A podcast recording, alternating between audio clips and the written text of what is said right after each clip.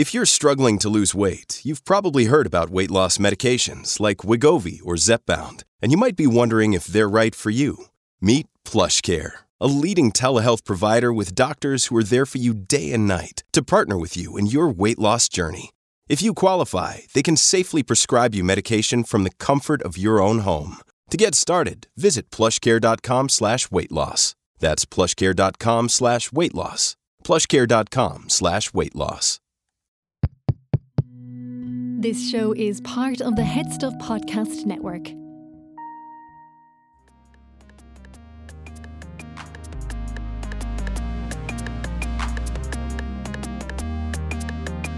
Hello and welcome to this episode of Basically. I'm your host, Stefanie Preissner, and today's episode is a contentious one in some circles. It is about breastfeeding. And joining me to talk about it is, you might know her from Instagram, Nicola Lactation Consultant, is Nicola O'Byrne, who is a lactation consultant. Nicola, welcome to the studio. Hi, thank you for having me. You're very, very welcome. Um, so, I was just saying before we were recording, like, where do you even start with this one? I so I was pregnant and I really wanted to breastfeed, but I, you know, I didn't know too much about it. And I kind of just thought, well, it's a natural thing, so it'll just happen and it'll be fine. And that was not the case. So that I came to see you. So where where do you think is helpful to start for people? Uh, well, I I definitely think that you should put some amount of preparation into um, what breastfeeding might be like for you before you have your baby because if you can pinpoint some issues beforehand that can make things much easier mm-hmm. you're not starting from way back discovering things as you go along and from that what i what i mean is um, obviously there's a baby and there's the mother. Yeah. And the mum the mother's breasts. Um, i am going to talk a lot about breasts and nipples in this Stefanie okay? That's absolutely fine. I'm well used to it now. you're well used to it are you? Yeah. So um, knowing the shape of your breasts, knowing everybody has. Um, most of their breasts are different sizes or they've more milk on one side than the other. And dare I say it, even nipple position. I think what I say to the mothers in my antenatal class is stand in front of the mirror, look and see. Are they both the same? Sisters, not twins, is one of the things that we yeah. will you'll hear us talking about. Um, that your breasts are sisters, they're not the same. And where does the nipple rest? on each side because if it's different, you're more likely to have problems on one side than on the other. And is there a case of like a certain position is going to cause a difficulty or um no not really it's more that where you put the baby okay like if you think here we go if you think your nipples are right in the center of your breast and you try and put the baby on there yeah not only is the baby trying to suckle and get the milk it's also trying to hang on Yes, okay, right. So okay. this is one of the most common problems that I see is that people where they put their baby when they're starting feeding. Okay, and most so of the time it's much lower. Yes. So I had come to you, um, I had never heard about colostrum harvesting. Mm-hmm. And I came to you because I just wanted to get ahead of it and I wanted to know. I basically didn't want to be handed a baby and also being trying to figure out how to breastfeed all at the same time. And obviously, there's only so much you can plan for because when it does arrive, you know, it's it's all a new experience and they do have to find and learn how to latch so you can only be so prepared but i felt really prepared um talk to me about the colostrum piece because that's the first kind of thing that you do? Yeah, so colostrum is the first milk that you have from about 16 weeks of pregnancy. And what we have discovered is that if you remove it near to term, near just in a couple of weeks before you have your baby, that it replenishes to the same amount again. Yes. Um, and that's a really handy thing because you can store that and freeze it. And then if there are any issues in the first few days, of feeding, you can give that to the baby. It kind of is a little bit of an insurance policy. Mm-hmm. Now, before I say more about it, not everybody can do it. It's not safe for some people to do it. Mm-hmm. If you have a history of bleeding in pregnancy or preterm labour or anything, it's absolutely not advised then. Mm-hmm. And in one of the big Australian studies, they found that one in five women didn't get anything when they did it. Okay, and that, that didn't mean. Oh yeah, yeah, that didn't mean they didn't have milk. Yes. Later on, it just meant that they didn't get colostrum. And does that is the first milk that the baby would drink in that case? Is that colostrum? Yes. Okay. Yeah. So for the first forty-eight hours, colostrum is present, and then, depending on lots of factors, yeah, the term is the milk comes in, but really all that happens is that more water is drawn into the colostrum and Okay. it becomes more dilute. And sometimes then, as we know about breastfeeding, it changes from day to day and from feed to feed the milk, Depending on what they depending on what you what you're giving the baby and what the baby is coming in contact with. Yeah. So I started harvesting colostrum from about 36 or 37 weeks, I can't remember now. And it gave me such confidence. Like the first now, the first time I did it, it was like like there'd be more there a drop of condensation on the side of your glass would be more significant than what I got. Yeah. And you're there with a little syringe trying to suck it up. But eventually like a little bit more comes and you get the hang of it a little bit more. And we were able to store all of that, which was great because I did have issues with my milk when after Rory was born. Mm-hmm. Is it the case that after a C section, your milk might not come in as quickly, or you might have more issues? Well, you see, this is one of the, I think, one of the issues all around breastfeeding is that such generic things are said, like, you know, oh, if you have a section, your milk will be late coming in. Mm-hmm. My experience is that if you have a section because of an emergency, say you had a hemorrhage or your baby got into difficulty and it was like, you know, red lights up to theatre mm-hmm. and you lost a lot of blood, then yes, physiologically, as in like in your body, everything will happen slower. Mm-hmm. But if you're having an elective section, which is just it's planned and you go in, everything goes straight forward, you feed your baby lots mm-hmm. in those early days, it isn't really any different. Yeah. So it depends on the reason for the section. There's an awful lot of like in the hospital where I had Aurora, they, you know, they. She said to me at, at one point she had lost more than ten percent of her body weight, and they said, "Look, she's not getting. You, you need to feed her every two hours now." Um, and that means, by the way, like, so you start feeding her at 10 o'clock. It takes about 40 minutes to feed her. It's 20 to 11. Then you have to settle her back to sleep. Then it's 11 o'clock and you have to feed her again at 12. It's not like two hours from when she's asleep. So that was grueling. And then they weighed her again and she had lost more weight even with all that feeding. So that was how they knew that she wasn't getting enough from me and we had to supplement her with a bottle. Um, and they, I remember the midwife saying to me, Cow & Gate, Aptamil, or Cow & Gate, Aptamil, or SMA. And I was like, well, what's what's the difference? She was like, we're we're we're a pro breastfeeding hospital, so I can't really talk about it. I was like, but you're making me you're making me take this. Like a and, menu. and then I was like, okay, well, the last one you said was Aptamil, so we'll go with that. Now she's not on that anymore, but like, what? I understand that there are so many benefits to breastfeeding, but I think it puts a lot of women who then can't breastfeed for whatever reason under a lot of pressure. Yeah. Yeah, it does. And I think um, that expectations are very, very high around breastfeeding. For um, there is, yes, there is pressure put on women. Sometimes it's intentional and sometimes it's not intentional. Um, but what I would really like to see happening is that people are encouraged to breastfeed, but that it's not all about exclusive breastfeeding. It's not all about breastfeeding for two years, because like in today's world, that's just not gonna not gonna work for a lot of people, um, and that's why women are so cross. And people who are very anti breastfeeding probably is they've had an experience where they was felt really shamed and they felt let down and but people don't blame women don't blame the other people they blame themselves Mm-hmm. um so like i think i get a lot of queries about combination feeding Mm-hmm. which is you know either by choice that somebody is going to mix breastfeeding with formula or somebody's going to express milk and give the baby milk um, express breast milk or um, that they're going to intentionally so they're either they have to do it because there's an issue or they're intentionally going to mix feed Yeah. And what's your advice to those people? it's a tricky one Yeah.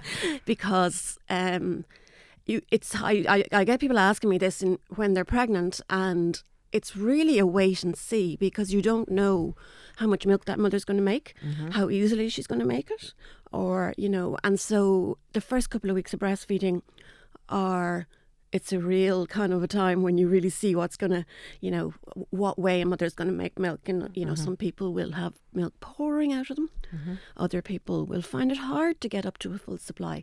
They'll get there. But when they're there, they have to feed the baby every two hours.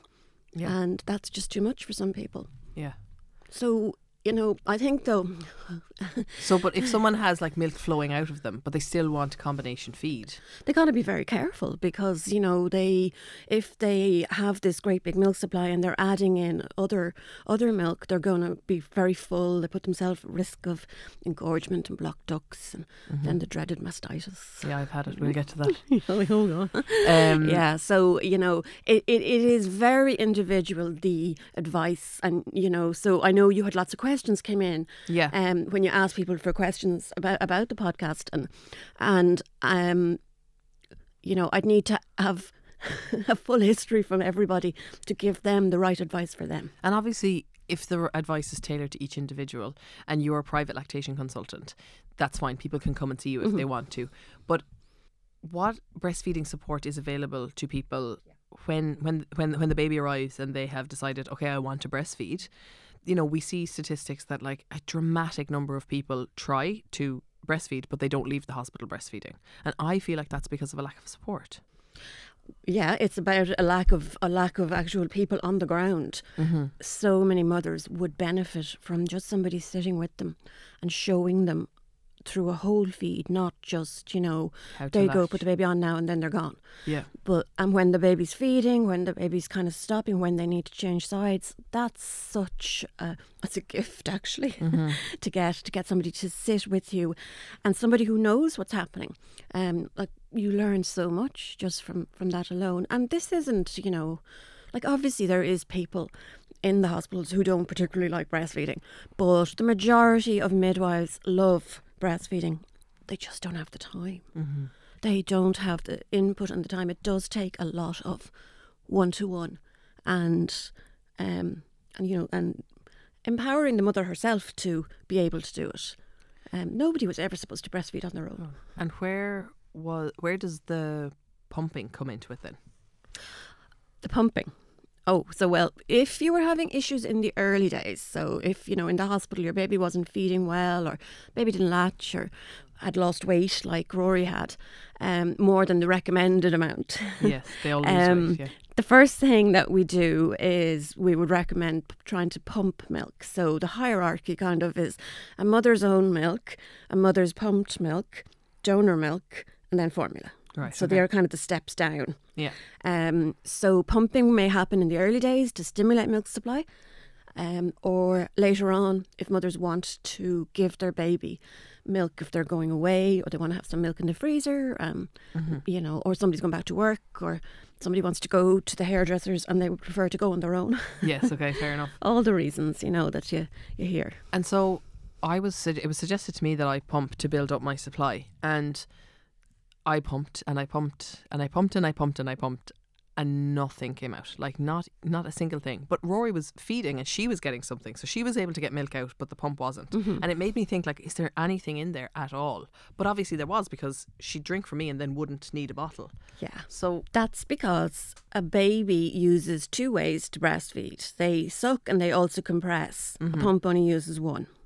So that you know, you'll hear people saying a baby is different to a pump, yes, um, and that's why Rory was getting milk okay, because she was using her jaw as well as using suction, whereas the pump only uses suction. I understand. Okay, Now that doesn't mean that a, a baby's always better than a pump. If Rory was a really strong, vigorous baby, yeah, and was well able to get the milk when you know when it was there. Whereas some of the babies might be weaker, yes, and in they- those cases you need to use a your pump.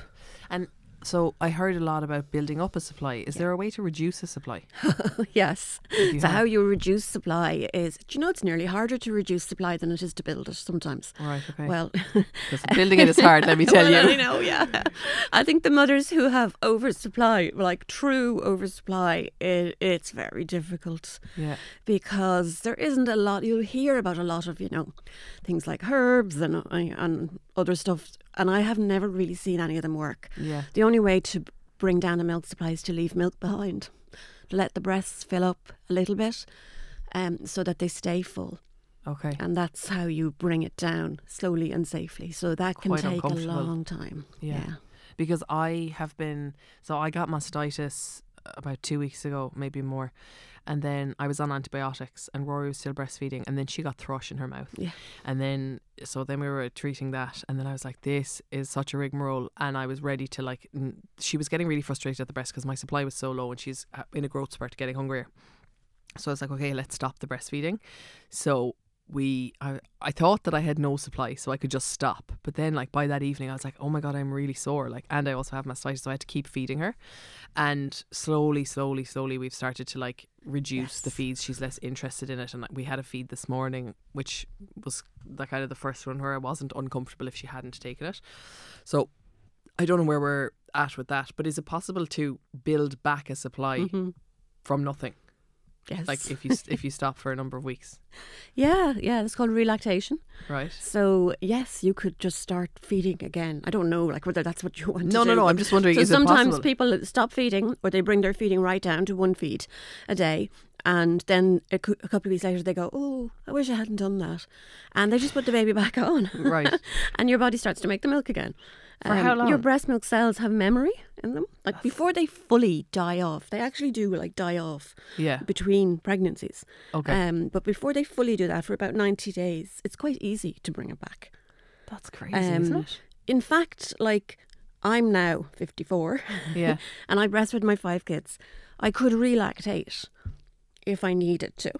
That's bananas. By just putting a baby to the breast. over a well, putting a baby to the breast or pumping. Thing. Yeah, and sometimes there's medications that can enhance it all. But Yeah, my public health nurse was like, try motilium. yeah, now, you know, it's not the first port of call. Yeah, but the so I'm- first port of call would be, you know, your your uh, your pump or your baby. Yes, You yeah, yeah. stimulate the milk. You simulate the milk. Yeah. But it did work. It, it, it, It does I think it help was with one of the people who have low supply. but I think it was, was one of the reasons I got mastitis then because I didn't think it was working and then I had too much and then whatever. Well, this is always somebody who doesn't have, you know, a, a full supply. They're always really shocked when they get mastitis. It's like this is this. Yeah, is because you're already so- dealing with the trauma of not being able to feed your child and then you get mastitis. It's not fair at all. Yeah. We'll move on to some of the questions because people have um, lots of questions. this is I'll, I'll keep them anonymous because sometimes people like to be anonymous how to deal with pressure from ward staff to pump slash top up after delivery mm-hmm. no ibclc support offered Okay, so one of the IBCLC is a lactation consultant, and all of our hospitals don't have enough lactation consultants. Some of them don't even have one. right I think, though, in the last year or two, that might have changed a little bit. Um, how to deal with pressure about top ups. So I hear this all the time from mothers saying, you know, like that if their babies are unsettled, that they're told that, you know, the baby needs some extra milk and just to give the baby a bottle. Um, and what I advise them to do in the class is to use an acronym called BRAIN, which is, you know, benefits, risks, um, intuition, alternatives, and um, do nothing. So it just takes the heat out of the situation. There are times when the baby absolutely does need to have some extra fluids. because i said that to my one i was like i don't want a bottle and she was like if you don't take a bottle we have to call a pediatrician she has dropped below and i was like all right okay so this is I this- know, yeah, yeah. this is a different situation So the first thing generally you do in that situation is say, okay, can, can I give the baby some express milk? Can I try expressing? You know, give me 15 minutes and I will express and give the baby some colostrum. Hand expression in the first day or two and then uh, you could use a pump then after that. If that doesn't work, then, and the baby still isn't doing okay, blood sugars are low, whatever, then the, it is the recommendation that the baby would have formula. Now, we were able to avoid all of this for days because i had so much colostrum because you had colostrum. so yeah. if you do harvest colostrum beforehand it does give you that bit of time Uh, yeah, and and I also wanted to say that it if you do give formula in the hospital, that doesn't mean that you can't breastfeed. Okay, a lot of people think that's it; it's gone out the window. I did in my first baby. I thought, oh, that's it. I've given formula now. Breastfeeding's gone. Um, but it isn't. It just means you know that y- you you don't give too much. You give a small amount. You go back to breastfeeding.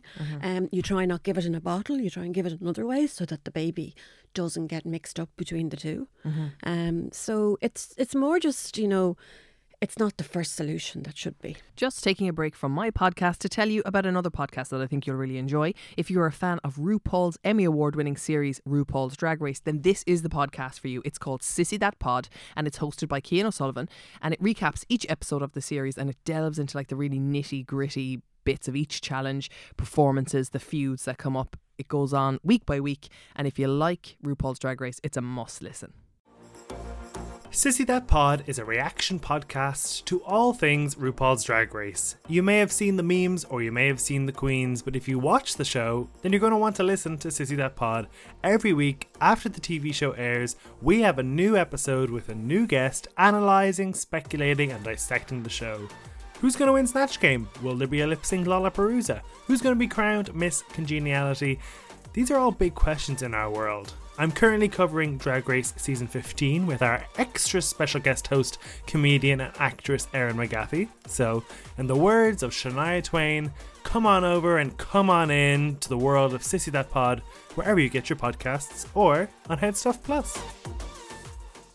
Do you want to say more about the the not giving it in the bottle? I'm sure people are thinking about the supplementary. Yeah, so the um, not giving it in a bottle. What I, w- bottles are, are what we call free flowing. Your breast doesn't really free flow. Yeah. the baby has to suck and and initiate the milk to flow. And so when babies get lots of bottles, they kind of it's the you know easier option. Of course, they're Yeah. going to want the easier option. And sometimes then when they go back to the breast, It's too much effort. yeah, and and they start to fuss. They start to pull back away, and you know when they don't want to latch on, um, they latch on and they come off, and that's what's called nipple confusion or flow confusion is another word that we'd use quite a lot. So you in the first couple of days, generally, absolutely. Avoid bottles. Give the baby the extra feed by a dropper with a spoon. People use syringes. They get the baby to suck their finger and put the little syringe of milk in at the side of it, mm-hmm. just so that you're not overdoing it. And is that only if you really intend to continue breastfeeding, or if if you like if you feel like co- you know there's a question here about how to combination feed from the mm-hmm. start. Is that a valid option? And in that case how do you combination feed without causing nipple confusion if you know that they're going to be taking a bottle you take it very easy for the first few weeks. okay yeah, you you, you prioritize breastfeeding. Um, you can st- you you know you'd start the bottles, but you give a very slow flow. You'd use a method called paced bottle feeding, yeah which mim- mimics breastfeeding. Um, there's a video on my Instagram about how to do it yeah on the highlights. Um, and so the thing, if you want a combination feed, is if you go too far with the formula, breastfeeding will go. Yeah. So you have to be very measured about how much you use. Yeah, we had to do it, and I. So my thing was, I put Rory to the breast every two hours first, and then she'd drink until she kind of got frustrated and was still hungry. Then we'd give her like maybe uh, 30 mils, and then put her back to the breast, and then th- like we just kept doing it like that until until she ended up being satisfied. It meant that the feeds were really long, but it did, you know, kept my supply up for twenty weeks.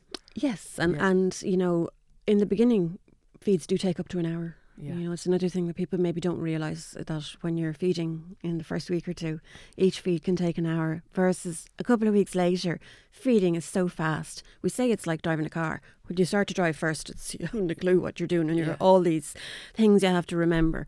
Um, like, do you remember, like, even just the positioning and all Oh, of that yeah. when I was doing that with you? And now you just fling her on. Yeah, now You don't even have to- You don't have to do anything. She'll just find it. Yeah, herself. and how long did it take for her to do that? Um, it was pretty quick actually. You know, like Yeah. at the start. First of all, at the start, you're so I'm so f- cautious of holding her. You know, I'm like Yeah. I'm gonna break her, but they're fairly sturdy, and you know, I was trying to hold her. I don't know. I think my image, you know, the way like you cradle a baby in your arms and they're kind of looking at the ceiling. Yeah. So you'd be doing that, and then she'd turn her head to the breast. But actually, I had to turn her whole body towards me, so like we were chest to chest almost, and Ah. Then she was able to feed much more efficiently. Yeah. So you were turning her in tummy to mummy. Yes, And, yeah. and and also the other thing that I do with a lot of women is that if they're holding the baby in the cradle of their arm, that they need to move their arm across their body. That Yes, you yeah. know you're not going to feed your baby in your armpit. Yeah, yeah, yeah, yeah, yeah. Because if your elbow's too far from your body, their Yeah. head is in the wrong place. Yeah. So it's it's it's very much about a lot of people talk about the latch, but if you think more position, Mm-hmm. that that's really important in the early days. Um, and then, but then my nipples got so sore. f- It kind of three days in, I think it's pretty typical. Yeah. Um, and then kind of holding her like a rugby ball, kind of under my arm next to me, that really helped. I have another text here that says, um, "Is it okay to keep breastfeeding throughout pregnancy? And does milk always dry up during pregnancy?" Um, yes, it is okay to feed through a pregnancy, and no, it doesn't always dry up. Okay. Sometimes, for the majority of people, it probably does go right down. For some people, it'll go back to the colostrum phase. Okay. And if your toddler is happy and doesn't bother them at all, they'll they'll continue feeding. okay. Um, but yeah, absolutely. And you know, there's lots of um, lots of groups out there that'll help you, that'll support you when you're feeding. Tandem feeding, which is feeding to a baby and and a toddler, Yeah. or feeding through pregnancy, um, like La Leche League, Cuidiú, Friends of Breastfeeding, um, your public health nurse.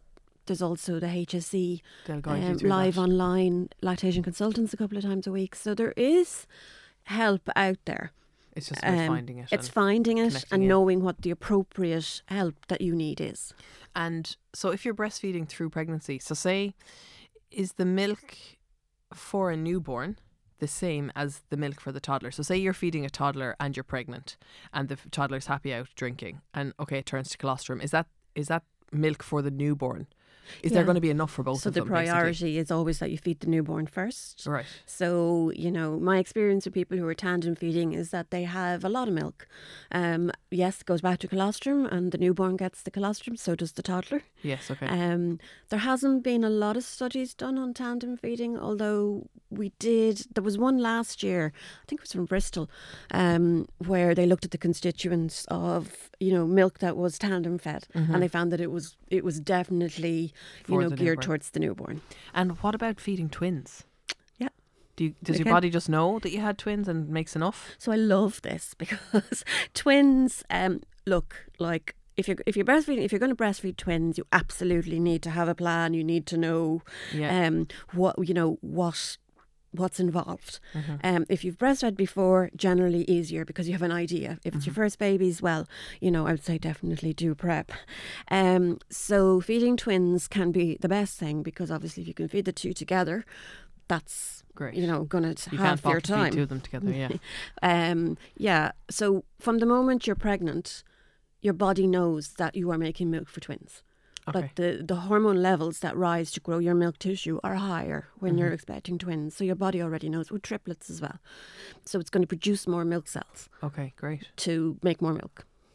That's fab. It is pretty Bodies are cool. amazing. like. and if you have, like, so I have insufficient glandular tissue. If I were to be pregnant again, would I have the same issues again, or does it? Do you, You get more, more? you'd likely have more milk next time. time. So I would look at you know 20, nearly twenty years doing this now. Yeah. Um, I've looked after mothers with IGT low milk supply throughout all their pregnancies and found that some of them they always make more milk each time. Right. Okay. How much more depends So on it what, might not be still a full supply. Yeah. Yeah, but I would say an awful lot of them actually by the third or fourth baby. Um, we're definitely going there. um, so someone here is saying that their di- their IGT wasn't diagnosed until baby three, despite working with an IBCLC on two previous pregnancies. Yeah, look, it, uh, that's you know, I, I think that's that's such a letdown to use a breastfeeding term. um, for you know, for somebody, um, I think one of the things that I started to do after a while, after I started, you know, I think when you do my job, you see more problems. You don't see people coming because they're happy. Yeah. um, is looking at the breast shape. And if somebody is doing an antenatal check with you, they really need to look at your breasts, not in a bra, just straight on, so they can check the thing. Palpating them as well can really help see how much tissue's there. Can you describe for us what you would see in breasts that you might want worry might have IGT? Generally, it's all, uh, you know, you, you've taken a history and you know that there was something that may have caused it, like a hormonal issue like thyroid or polycystic ovaries or something. Um, and then you would ask the mother about her breast growth in pregnancy. Most mothers will say that they didn't really do much at all. They may have maybe just, you know, um, got slightly bigger, but that they didn't feel like they, they took off. Yes. Yeah. Um, and then there are physical signs that we would see, which is a very wide space between the breasts and the amount of tissue in each part of the breast. Okay. Um, saying that, you know, you can meet somebody who has very, you know, a lot of red flags and they go on to do brilliantly. Um, so it's never an absolute, you know, because you have those signs that it means you're not going to. Yeah. Um, this is someone saying, I never produced any breast milk at all. Do you have any ideas why I'm trying for a second baby now? I would say absolutely go to see a lactation consultant beforehand, have a plan.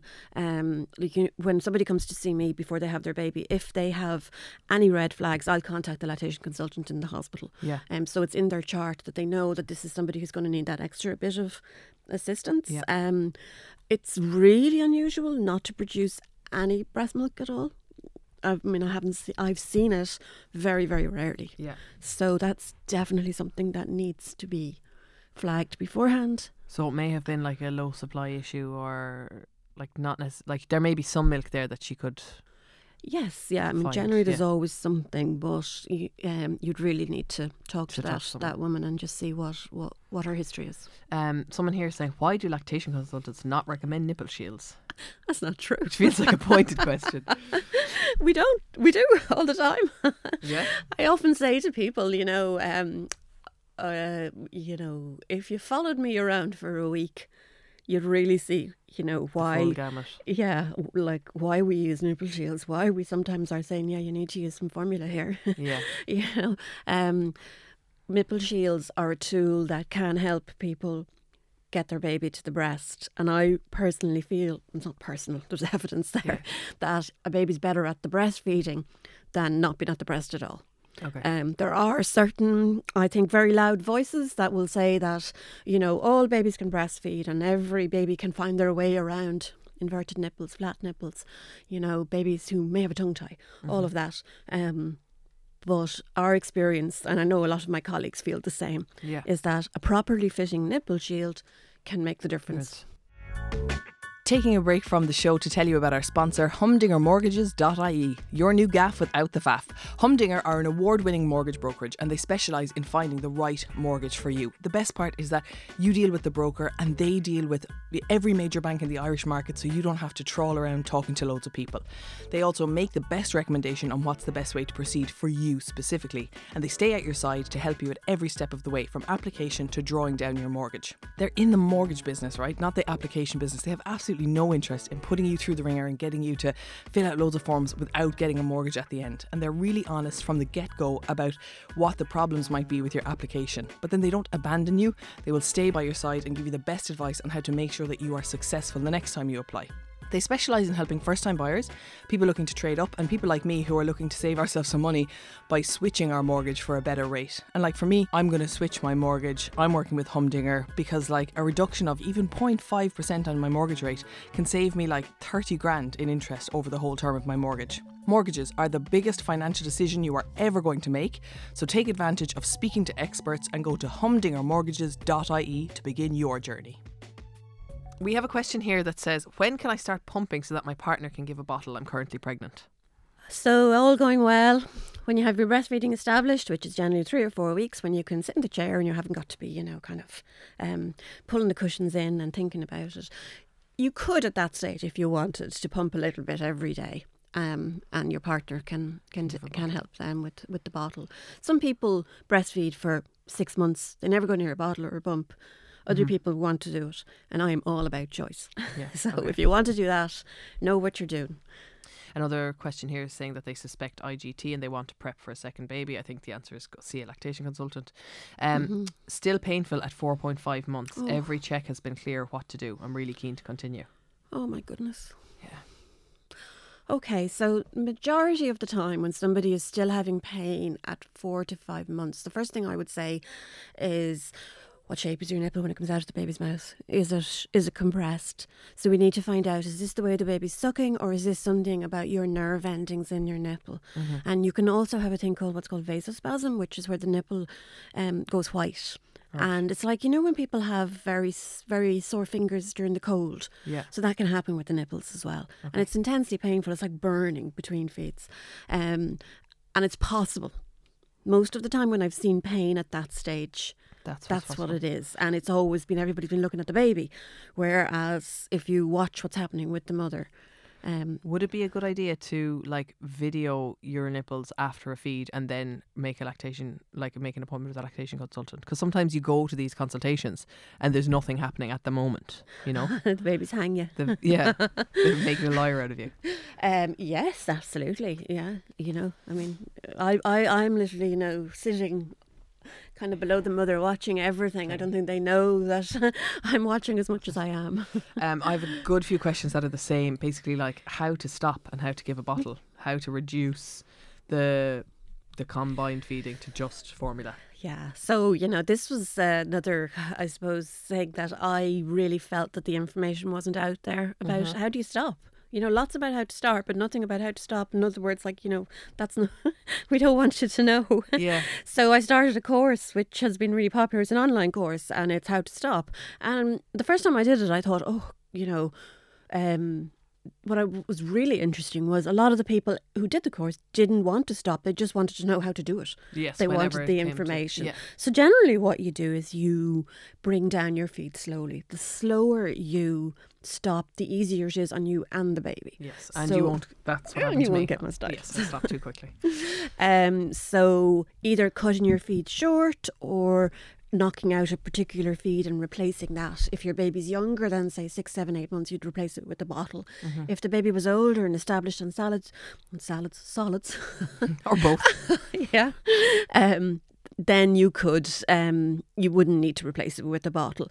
So it's kind of just making a plan and bringing it down slowly. It would take, you know, to go from full milk, if you weren't on solids and you were stopping, okay, so if your baby was exclusively breastfed, like it really takes two to three weeks, and Yeah. that's going fast. Yeah. Because it's not just the baby who has to adapt, it's also you, the And hormones, all of that. Um, so slowly and easy, and at any stage, what I find happens with a lot of mothers is they get to two or three feeds a day and they go, is fine. Yeah. I'm going to stay feeding. And they people don't realise, and this is like going back to work as well, that you can you can feed t- twice a day, morning and evening, and still be breastfeeding.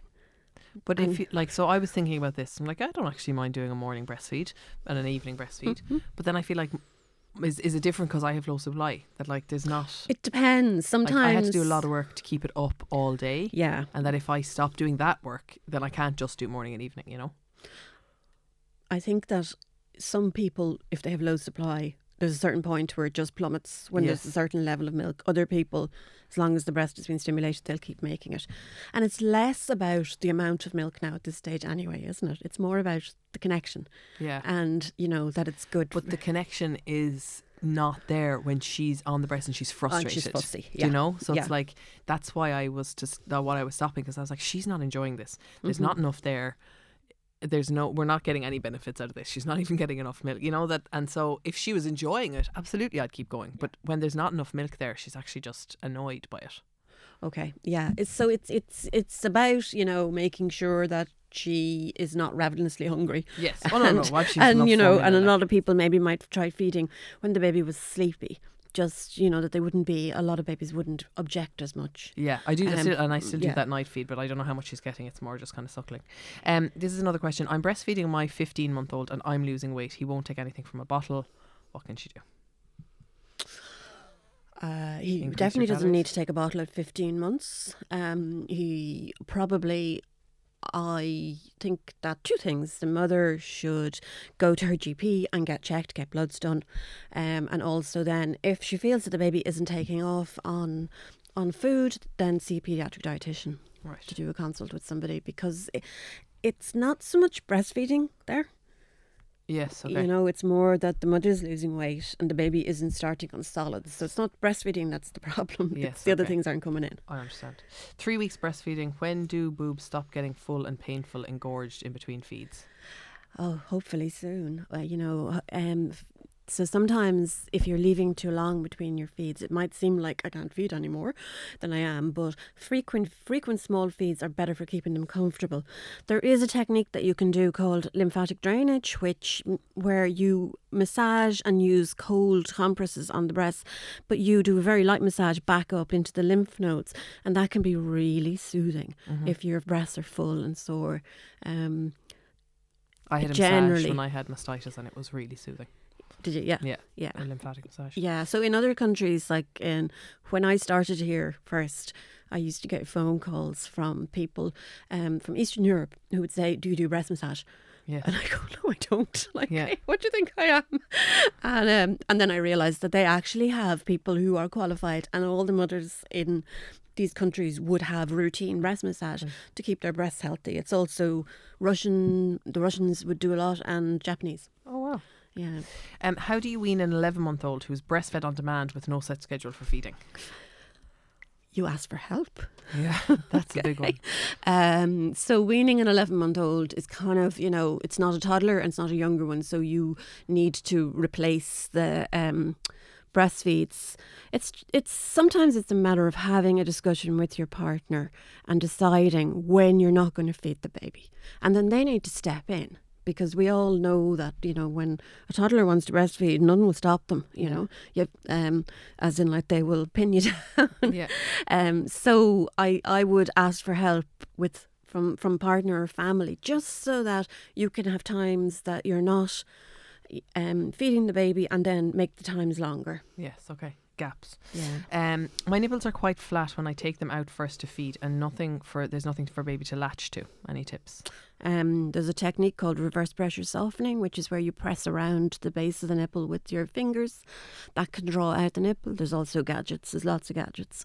Okay. Um, some people, once they do that, and also just going back to the early days in breast being full, um, sometimes around the areola, which is the part around the nipple, can be really full and uncomfortable um, when the baby latches because the baby tries to bite down on it. Um, because it's it's so if you press back and you do that technique before then, it can make it much more comfy. Um, one breast is producing more than the other. How best to manage? If the baby's doing okay, I wouldn't. Okay, I wouldn't. Yeah, yeah. Um, best tips to increase milk supply. Five week old baby, so hungry. Okay, so if this baby was in front of me and I was watching them feeding and they weren't like the weight wasn't okay and they weren't having dirty nappies and um, the mother was overwhelmed, the first thing I would say is swap sides more frequently. So don't stay on the one side. Don't go into the fore milk hind, hind milk myth. The best thing is your baby gets more milk and you do that by swapping boobs Okay. frequently, like five minutes here, five minutes there. Sorry. Um, and what else? Um, breast compressions are another way to really get more milk While in the baby is sucking. while the baby's sucking, you Yeah. compress the breast, and it kind of gives them a little bit of a push of milk. Okay. Um, and for the mother, I would say, you know, are you, are you, how are you? Yeah. You know, do you need do you need some extra sleep? Do you need somebody to take the baby while you can get a bank of sleep? Some people, you know, I think they feel like when they are exclusively breastfeeding that they are exhausted. Yeah. Um, like you can't you can't do the same amount that you would do. Yeah. It it's an extra thing that's in your day. It's It's you know, crazy. It's so yeah, yeah. but we think that we can. We think we should be able to, you know, do all the housework, look after the other kids, and do everything else. Those first few weeks, like I don't think I did anything else except breastfeed. I Mhm. literally just sat under her. Yeah. And I wasn't even. Gi- I didn't have a full supply. You know. Yeah. Well, I don't know if that made it worse, but um, another person here, and then we'll we'll we'll finish up shortly. Baby pops on and off the breast during the day, not feeding for more than a few minutes. By four p.m., we'll feed a little longer. Baby's four months old, wet and dirty nappies. Sometimes let down is a little too much for her. Is this a developmental thing or a breastfeeding issue? This is so common at four months. It's Yeah. like they just they they they want to see what's going on in the world. Yeah, Rory does it too. Yeah. She'll like throw her head back throw to it look at with the, the, nipple in their mouths and yank it back. Yeah. um. So it is very de- developmental. You can, as in, you know, they they're more interested in what's going on, and then they make up for it at night. Yeah. Um. So I would say feed in quieter places. I mean, even if you can get two or three good feeds in during the day, don't worry about the ones that are two minutes, three minutes. They all make a difference. Right. Is lanolin still considered safe to use on the nipple from birth? Yes, absolutely. Lanolin, yeah, it's like an ointment. Um, there's other things. There's lots of products now that we would use as well as that. So, um, there's yeah, anything that's on the market is safe. Okay. You know, you're not going to find something in a pharmacy or a baby shop. So a lot of people here like can't get their babies to take a bottle. So how do you introduce a bottle at like four months or six months just so that you can get some help? Is there is there a way? Um, it's harder at that stage. Your baby has worked out how to breastfeed, and the bottle to them is like an alien, um, an alien. So there's also a question of a four week old. Yeah, so four week old, you know, would generally be more receptive than a, than a four month old. Mm-hmm. Um, very dependent on the baby, um, and so I think main things would be is not to starve them. not to leave them, that the mother does it. Your baby trusts you the most in the world. And so if you hand your baby over to somebody and they're trying to give the baby a bottle and forcing them, they're not going to do it. Okay. Um, and distraction. There was one more thing there. I was trying to think of it. Um, Is it good when they're sleepy? sometimes, yeah, yeah, Yeah. when they're not quite aware of what they're doing. Like a dream also, yeah. Don't expect them to take a lot. Okay. you know, they're not going to horse down five ounces or, or you know, 150 mils. They might take 20 mils. That's brilliant. As babies, a lot of breastfed babies actually don't take big volumes. They feed frequently Yeah. with smaller volumes, and so their caregivers need to know that. Yeah. Rory's still like that as well. Like, oh, Yeah. I, we had a sleep consultant say, you know, oh, give her an eight ounce bottle five times a day and she'll sleep through the night. I was like, an eight? She would no more drink an eight ounce bottle now. Um, so had a C section. Advised rugby hold. I'm a shy person, but I find it's quite exposing in public. Any other tips? Oh, Yeah. have a look at the latching demo on my Instagram page. So I go through how to latch a baby in a kind of I call it the coffee shop hold, Yeah. where you you know those mothers that you see and they look like they never had a problem and they're sitting there and they just pull their top up, or you wouldn't even know that they were feeding. They were all at home in the early days with their top off on the bed, going, "Is this ever going to work?" Yeah. Yeah. Yeah. yeah. So have a look at the latching demo on my Instagram and just try it and see at home whether you can just swing the baby around to the front and um, and latch them there. Because I had a C section and I- you, it is okay. You're, it's okay to do Of course, yeah. hold, Yeah, yeah. yeah, yeah. I think Um, people are afraid that the baby's going to kick the wound or make it sore, but it doesn't. It's not a huge issue. Um. So, does the size of your breasts matter? I have big breasts, and baby couldn't get latched right. Yeah, so this is, you know, what I was talking about in the beginning about where your nipple is located. Yeah. So sometimes we use what's called boob props, Yeah. which is where you roll up something and you put it underneath the breast just for the first week or two so that it's easier to see where your baby's latching. So somebody with large breasts, that generally helps really, really, that really makes a huge difference. That if they can prop their breast up um, and see where the baby is actually going on. I'm Um, sure you're inundated with questions. I was inundated when I asked for that question box. If people want to find out more, get in touch with you, see you, come and see you for a consultation, where can they find you? Um, breastfeedingsupport.ie is my website, and on Instagram daily, Nicola Lactation Consultant. Great. Thank you so much, Steph. Nicola, and thank you for your help with Rory. You're welcome. Uh, that is another episode from me, my first one back. Thank you so much for listening. Get in touch with me on Instagram or however you want. You can get in touch on Twitter either at Stefanie Preissner. Um, let me know what you thought of the podcast or any other topics that you want to get in touch with. We are part of the HeadStuff Podcast Network. We were produced today by Julie Hassett, and our music is by Only Ruin, and our graphic design is by Cathal O'Gara. See you next week.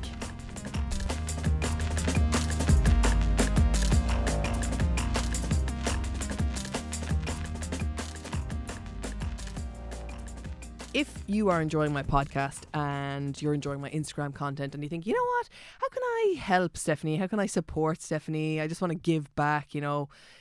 There's a way. There is a way. Cam, you can sign up to become a HeadStuff Plus member. It'll give you bonus content, uh, content, extra episodes, and you can sign up by going to headstuffpodcasts.com. You become kind of one of the HeadStuff community at that point, and you can get in touch with me, get podcasts on demand, whatever you want covered, we'll cover it. It's definitely worth a fiver a month. Go for it. This show is part of the HeadStuff Podcast Network, a hub for the creative and the curious. Shows are produced in association with HeadStuff and the Podcast Studios Dublin. Find out more or become a member at headstuffpodcasts.com.